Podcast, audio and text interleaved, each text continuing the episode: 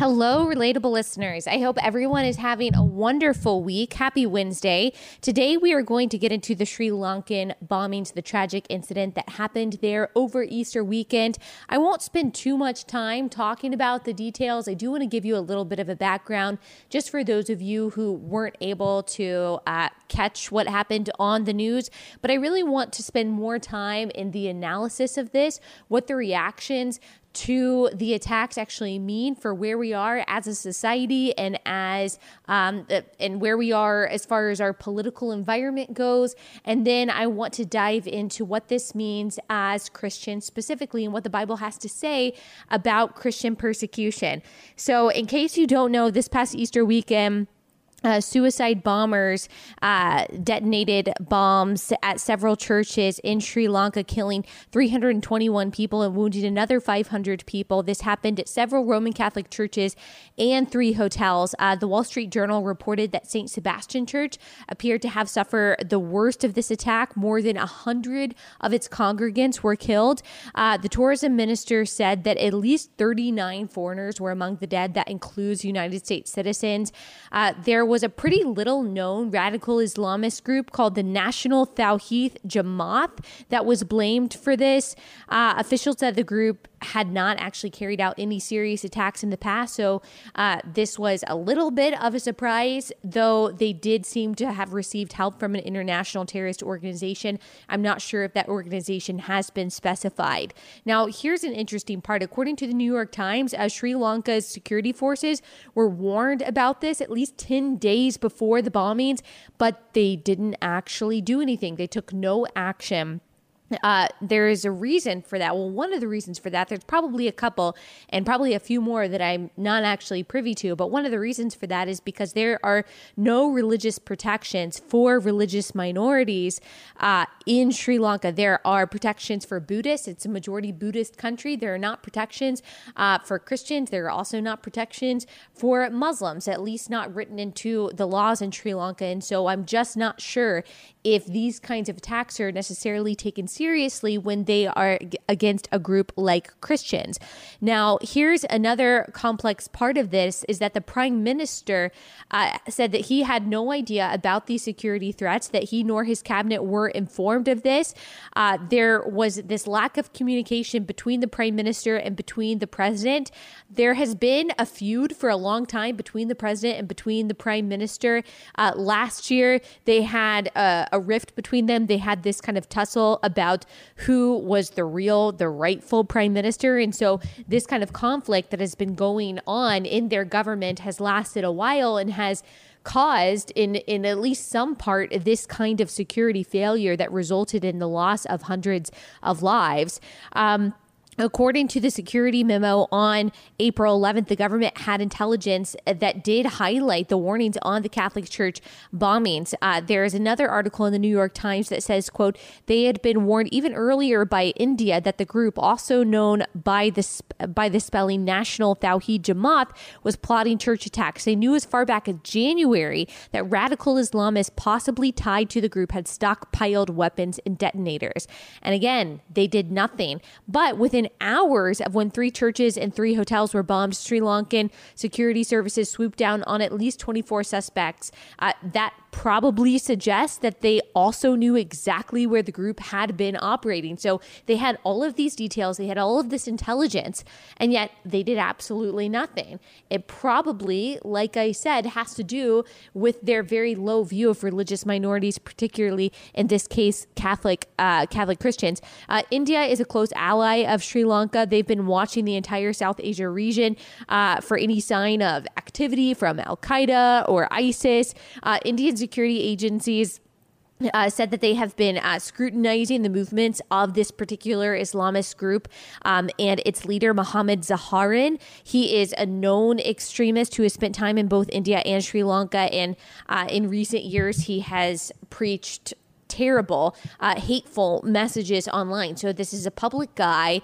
This was a pretty public plot or a well known plot. And yet, like I said, um, nothing was done about it. If you don't know anything about Sri Lanka, it's an island nation, it's in the Indian Ocean. Um, it was completely torn apart by decades of civil war. That ended in 2009, but it has, it doesn't really have a history of this type of violence, of Islamist violence. Uh, the suicide bombings that uh, were kind of pioneered in the 19, starting in the 1980s, were carried out uh, by guerrillas from the country's Tamil, uh, Tamil ethnic minority uh, who were mainly Hindu, but that wasn't by Muslims. So that's a little bit different than what's happening right now. And then you even have experts saying, no, no, no, this is not kind of a resurgence of what happened in the 1980s. This is something new entirely because that had something to do with ethnicity. This has something to do with religion. And so it's actually uh, very different. But people have been worried that uh, Islamist extremism has been on the rise in the region for the past few years, for the past decade or so. So since the attacks, Sri Lanka has taken some kind of steps. Now people have a curfew. They've blocked all social media. Of course, this is a reactionary step that probably isn't going to prevent any more attacks. If they really cared about the safety of their people, they probably would have done something with the security threats that they had all the way back in January. I mean, the fact that they didn't even have heightened security that we know of, knowing that this is Easter Sunday, knowing that there is this type of division, this type of religious hatred, um, just shows that shows that they really don't they really don't care they really don't care, particularly about the people who are worshiping a different God than Buddha. Uh, there has been religious persecution in Asia for a long time. Christians, uh, most of them are actually Roman Catholic. They only make up about 7% of Sri Lanka's population. Like I said, it's predominantly Buddhist. Uh, Hindus make up about 13%, Muslims, roughly 10%. And so, Catholics or uh, Roman Catholics make up about 7%. So that's the smallest minority of religions in Sri Lanka. Uh, this is according to the New York Times. There are experts who say that the choice of Christians as a particular target might mean, I mean, it probably does, in my opinion, uh, that uh, international extremist groups are have a more uh, have a broader, specifically anti-Christian agenda. Um, but it underlines this growing intolerance towards religious differences and growing uh, violence towards religious groups. One of the worst examples of this wasn't against Christians, but one of uh, one example that most of us know was the persecution in Myanmar of the Muslim minority uh, by the government, its members of the Buddhist, uh, by its members of uh, the Buddhist majority. Uh, another was Easter Sunday in 2016. A suicide bomber killed more than 70 people in a park in Pakistan when uh, a group of Taliban uh, sought to kill and injure Christians. Uh, but in regards to this particular study, uh, people are saying this is just a symbol of what is happening around the world. Uh, Christians face the most extreme persecution in in accordance with what Open Doors charity says. According to Pew Research Center, Christians remain the group that is targeted the most by both governments and social groups throughout the world. Uh, this kind of takes the form of a lot of different things, including physical th- assaults, uh, arrests, detentions, uh, desecration of holy sites, discrimination against them in employment, education, housing. Uh, Christians and Muslims are really close when it comes to targeting. Uh, Christians were targeted in 144 countries. That's up from 128 last year. So that's a 12% increase increase uh, over just one year. Muslims are targeted in 142 countries.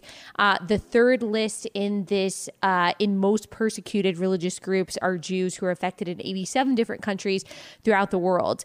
Uh, among the most 25 most populous countries, Egypt, Russia, India, Indonesia, Turkey, China, all included in some of the most restrictive against religious minorities, and of course, particularly Christians, like we said.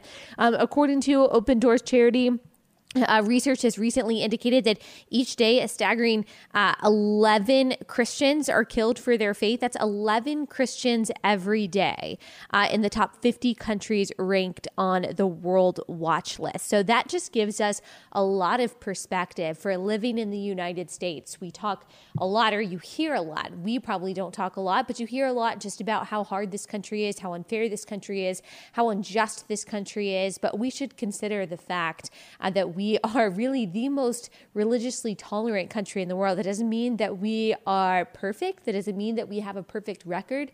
But the fact that we are built on this unique idea that all men and women are created equal, that they were endowed by their creator, no matter what their faith is, with certain inalienable rights, among them being life, liberty, and the pursuit of happiness. And within that is also the freedom uh, to worship who you will, what you will, and how you will, as long as that worship doesn't infringe on the basic human rights of other people doesn't infringe upon other people's safety, that there is not a state sanctioned church. Yes, uh, America was built on Christian values, which is exactly why that freedom has been afforded to us. A lot of people think that freedom is a secular idea, but if you look at the most secular countries, they are not the most free countries in the world.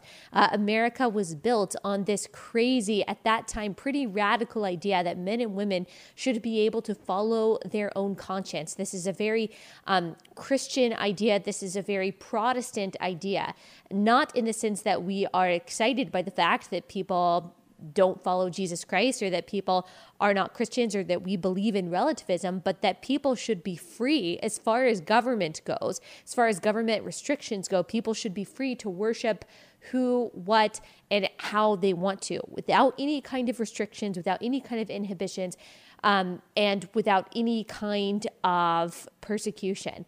And so we just need to remember how insanely, I don't want to say lucky, but blessed we are, how privileged we are to live in the United States of America. And we shouldn't take that for granted. And we should, myself included, should be spending more time praying for these Christians who are being martyred on a daily basis. I mean, think about how crazy this is that these are not men and women who are being martyred uh, by suicide bombings. They are not inflicting harm on other people but simply because they are worshiping peacefully the god of the universe because they are worshiping the messiah that died over 2000 years ago and rose again a few days later. Because they are peace- peacefully worshiping him they are being martyred. They are being put in jail and we enjoy so much freedom here, and we should use that freedom to pray and to support them in every way that we possibly can. That was just a, a quick side note. I want to get into the right and left reaction. Um, about this because it really says a lot about where we are. So, there was a debate that went on on Sunday and Monday about the term Easter worshippers. That was the term that was used by a lot of people on the left to describe the people who were killed worshiping on Easter. President Obama tweeted The attacks on tourists and Easter worshippers in Sri Lanka are an attack on humanity. On a day devoted to love, redemption, and renewal, we pray for the victims and stand with the people of Sri Lanka. Hillary Clinton tweeted On this holy weekend for many faiths, we must stand united against hatred and violence. I'm praying for everyone affected by today's horrific attacks on Easter worshippers and travelers in Sri Lanka. Julian Castro said a very similar thing. He said these attacks were on Easter worshippers. Nancy Pelosi, she didn't say Easter worshippers, but uh, she just said that these people were attacked, families were attacked. Dick Durbin, my heart goes out to the people of Sri Lanka, those who lost loved ones in today's senseless violence, praying for everyone impacted impacted. Now, upon reading these things or hearing these things, you might not think it's that big of a deal. Anyone who is mad about someone saying Easter worshippers or saying that this is a holy weekend for many faiths, they're blowing it out of proportion because it was Passover uh, for the Jewish community this weekend. And so maybe it's not that big of a deal. Maybe we are just making much ado about nothing. But when you contrast what the top Democrats said and what many on the left said about these attacks, and you contrast that to what was said about the attacks on mosques in New Zealand just a few months ago, it's just a little odd. It's just a, a little odd to see the differences. So, when it came to the New Zealand attacks, Barack Obama said, Michelle and I send our condolences to the people of New Zealand. We grieve with you and the Muslim community. All of us stand against hatred in all of its forms. Hillary Clinton said, My heart breaks for New New Zealand and the global Muslim community, we must continue to fight against the perpetuation and normalization of Islamophobia and racism in all of its forms. White supremacist terrorists must be condemned by leaders everywhere. Their murderous hatred must be stopped. Uh, Nancy Pelosi also mentioned Islamophobia. Uh, Julian Castro also mentioned the Muslim community. Uh, Dick Durbin also mentioned the Muslim community and his tweets. All of these tweets, of course, are online. And so you can go and look these up if you don't want to take my word for it. And so I do think it is very logical and good for us to ask why why do Democrats and not just Democrats by the way because President Trump also didn't mention the word Christians when he was talking about these attacks so not just Democrats but why does it seem like people especially people on the left are allergic to the term Christians why can't they say something about Christophobia if if that was a word that we used? If Christians are truly the number one most targeted group in the world for religious persecution and discrimination, which according to Pew Research and Open Doors Charity they are, why can't we talk about that? It's obviously a pervasive problem. It's obviously an institutional problem. So why can't we why can't we talk about the discrimination and the persecution against Christians? Why do we have to call them Easter worshippers? That's just an odd phrase. I, have never I've never heard the term Easter worshippers. Christians don't worship Easter; they worship Christ. That's why they're called Christians. Why can't we say Christians, but we can say Muslims? And I'm not saying, by the way, that we shouldn't say that the Muslim community was affected uh, by the shooting in New Zealand. I think that those are appropriate statements to make, that we should mourn with the Muslim community. Even those of us who don't share their faith, we should mourn with them. We should pray for them. Our hearts should break for that. And we should call out white supremacy. We should call out uh, the cause of the cause of those kinds of crimes. We should call out the perpetrator and the evil ideology that white supremacists purport we should absolutely call that out. But when it comes to another group that is persecuted, when it comes to Christians, we also need to call out the pervasive hatred that exists against Christians throughout the world. And we also need to call out the evil ideology of the people who carried out these attacks, just like we called out the evil ideology of the people who care or the person who carried out the attacks in New Zealand. And the evil ideology this time is not white supremacy like it was in New Zealand. The evil ideology this time is radical Islamist terror. Why don't we get a statement on that?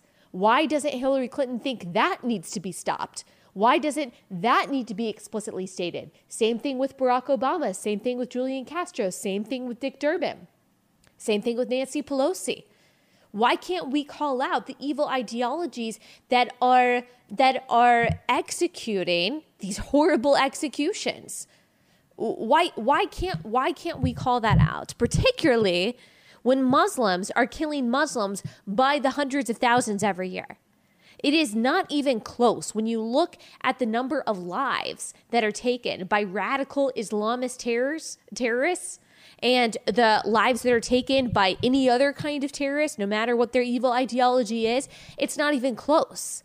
Radical Islamist terrorists take more lives every year than any other kind of terrorist group, and we're not allowed to talk about it. Why is that?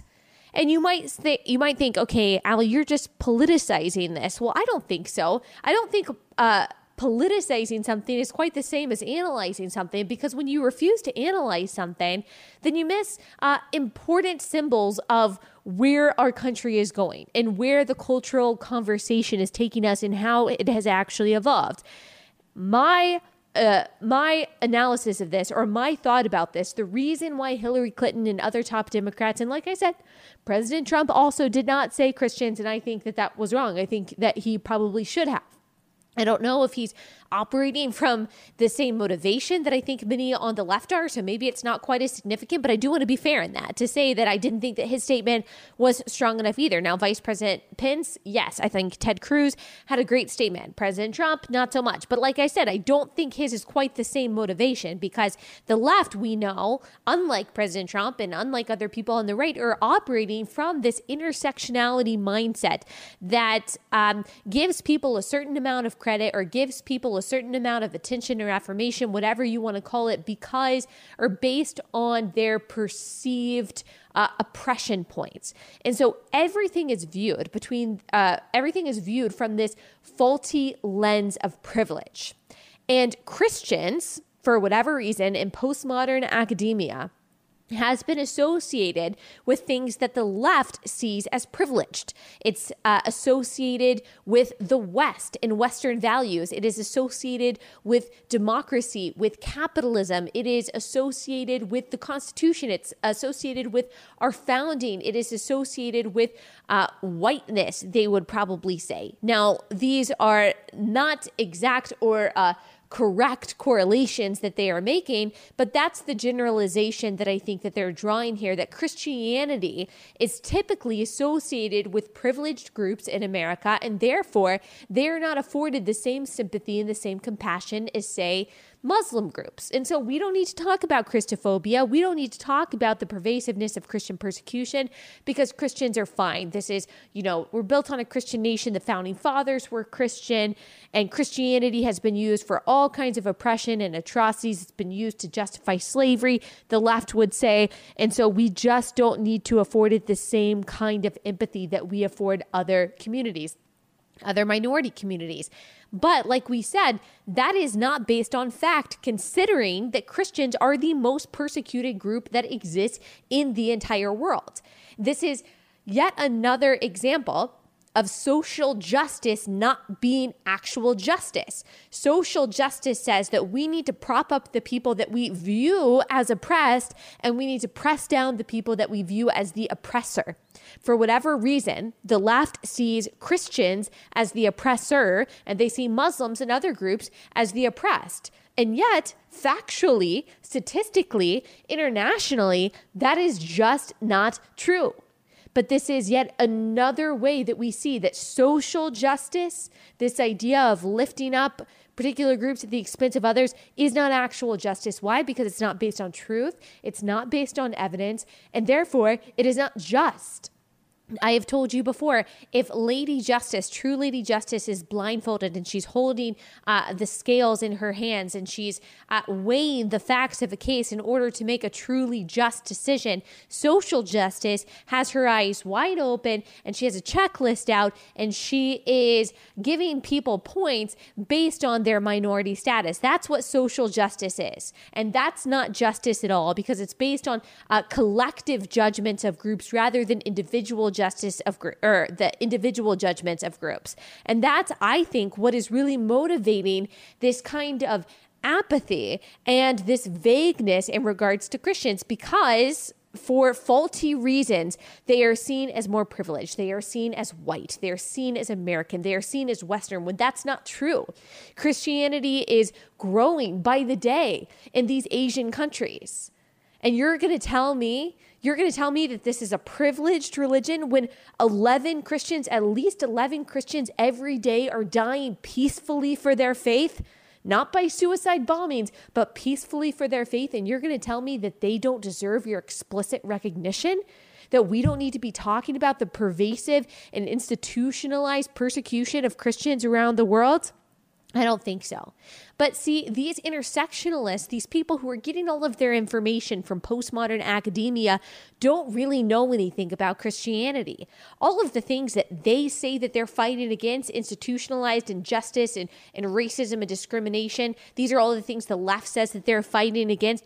Christians have been fighting for in an actual or fighting against in an actual just way since the beginning, since its founding. Uh, there is a book called How Christianity Changed the World by Alvin Schmidt that really kind of outlines all of uh, the influence and the long history of seeking justice for those who are oppressed by Christians specifically. So, if you look at outlawing infanticide, outlawing child ab- abandonment, even back to the gladiator, uh, gladi- uh, gladiatorial, sorry, I had a hard time saying that word, gladiatorial games in ancient Rome, um, ending the practice of human sacrifice in European cultures, banning pedophilia, polygamy, uh, prohibiting the burning down of widows in India you can also look at William Wilberforce, who, of course, was a committed Christian, and he uh, led the abolition against uh, slavery in England and the United States. Uh, Two thirds of the abolitionists were Christian pastors.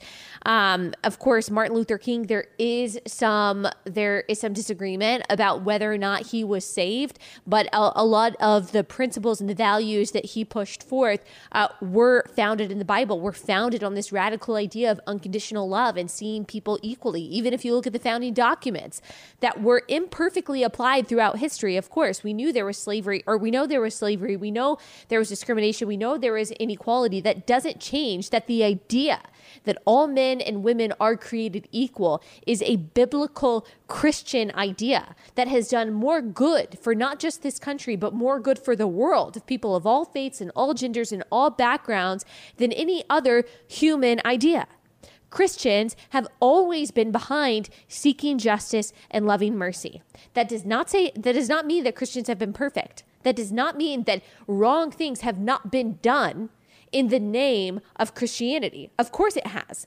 But it doesn't take a genius to look at something uh, that has been done in the name of Christianity, a sin that has been done in the name of Christianity, and say, okay, is this really Christian? Well, let's look at the Bible. Let's look at the life that Jesus led. No, that doesn't look like that. So we can say, sure, bad things have been done in the name of Christianity, but that's not what Jesus called us to. That's not what the Bible calls us to. The Bible calls us to seek justice, to love mercy, to try to instill or execute or implement uh, the best we can God's just laws here on earth. As Jesus says in the Lord's Prayer, uh, your, let your will be done on earth as it is in heaven. Christians have always been behind bringing God's kingdom down to earth and making this the most just the most equal, the most livable planet uh, that it can possibly be. We have always been behind justice. All of the things that the left says that they are fighting for, Christians have always been behind it. And the justice that we have sought is it's not uh, based on someone's skin color. It's not based on gender. It's not based on perceived uh, uh perceived the perceived perception or i don't know the perceptions of of oppression. It has been based on truth. It has been based on evidence. It has been based on this idea that men and women are created in the image of god and therefore have dignity that's why christians have always been behind this i mean even if you look at the holocaust if you have ever read about corrie ten boom um, in hiding jews from the nazis if you ever read uh, about bonhoeffer who fought hard against against the Nazis in Nazi Germany. Uh, these were gospel believing, Bible believing Christians. These weren't agnostics. These weren't uh, Christians in name only. These were people who believed in the power of the gospel. And because they believed in the power of the gospel, they sought to bring God's justice here on earth by fighting for the least of these and fighting for the oppressed. And so the only reason, the only reason why people on the left who says who say that they uh, you know, or who don't support Christians or who don't want to speak out explicitly in defense of Christians. They don't know their history. And we also know that this is going to happen, that this kind of persecution, that this kind of ambivalence uh, at best against Christians is going to happen uh, more and more until the end of time. Jesus said, Blessed are those who are persecuted for righteousness' sake, for theirs is the kingdom of heaven. And that is important for us to remember. That's Matthew 5.10, is that those who are persecuted, whether it's in Sri Lanka, whether it's in China, whether it's in Egypt, or whether it's here, we are blessed. Uh, yes, that means that, that that doesn't mean that we shouldn't fight against persecution. That doesn't mean that we shouldn't um, be against it and speak out against it. But we also realize that those who are being martyred and those who are suffering because of their faith are blessed because of that. Uh, the reason, according to Jesus, that uh, the terrorists in Sri Lanka specifically committed these acts of violence against Christians is because they don't know God. They don't know the God of the Bible. They don't know the Christian God. He said they will do these things because they have not known the Father nor me. So it is a heart problem. Same thing in New Zealand with the white supremacist who uh, who shot up the Muslim mosques. He didn't know God. It was a heart problem. It wasn't a gun problem. He had a heart issue. Um, Jesus said, John 16, 2 through 4, I have said these things to you that when the hour when the hour comes, you may remember that I told them to you. And so he warned us about persecution. Of course, the shooter, um, the shooter in New Zealand had nothing to do with Christian persecution per se, But that was just another example of someone who didn't know God and so carried out a, an atrocious act of violence because he had a heart problem. But as far as Christian persecution goes, all of this is happening because God said it was going to happen. Uh, Jesus said it was going to happen he says this i'm sure that you most of you have probably heard this in john 16 i tell you the truth it is to your advantage that i go away for if i do not go away the helper will not come to you helper being the holy spirit.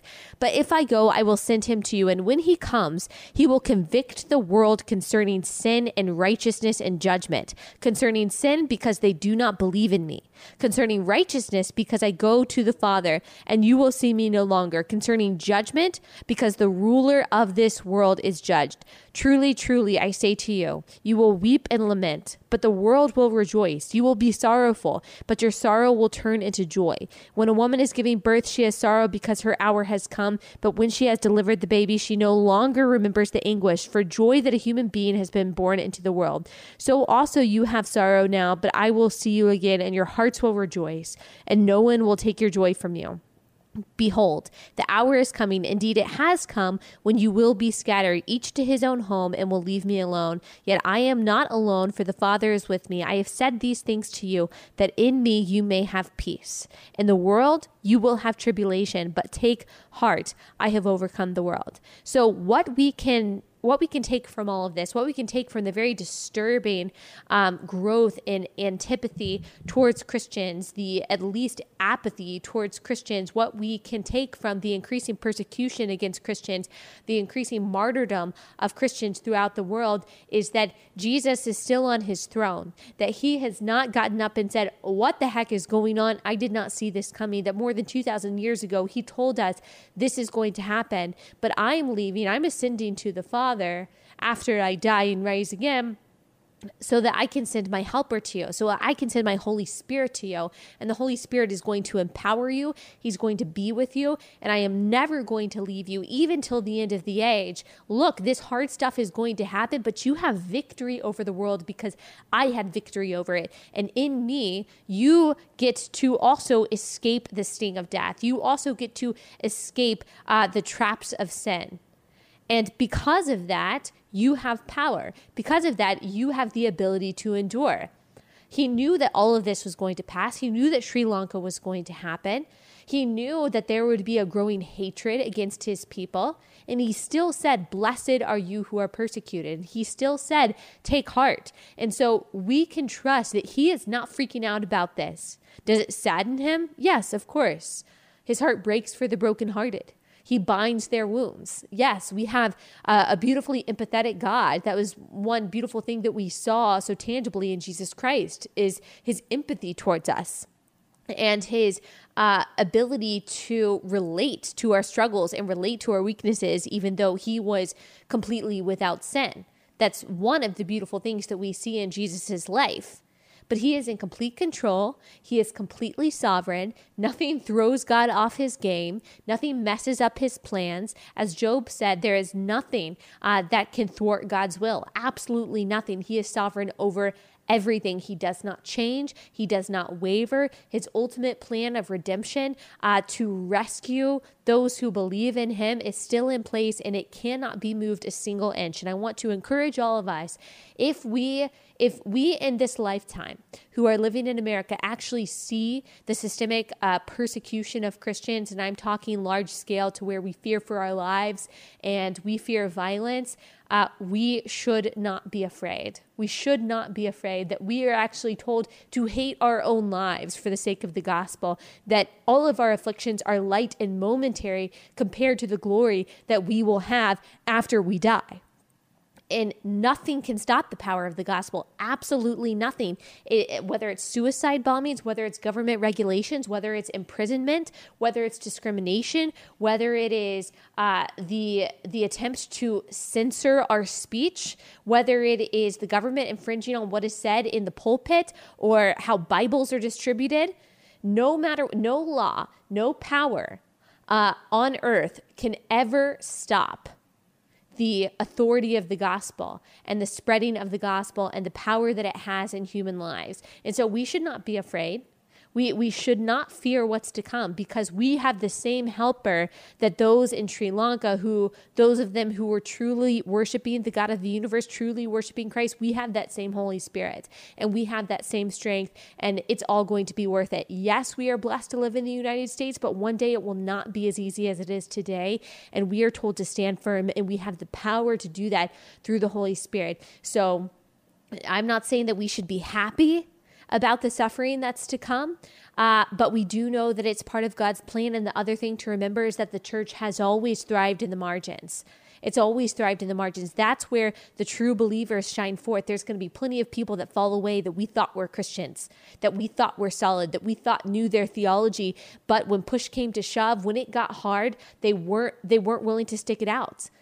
But those who are faithful until the end through the power of the Holy Spirit will be those who thrive on the margins of society and who will be given the power to endure the persecution that we are about to face. And so we have hope no matter what our politicians here uh, here today say no matter what is done abroad, we have hope, we have strength, we have the power to endure, and that should be that should be where our joy comes from and where gladness comes from. We should not despair. Um, there's no reason to. God doesn't give us the option of desperation, thankfully. He gives us the option of rejoicing and hope. So I hope that you have a great rest of your Wednesday. We will be back here on Friday with a fabulous episode, and I will see you guys then.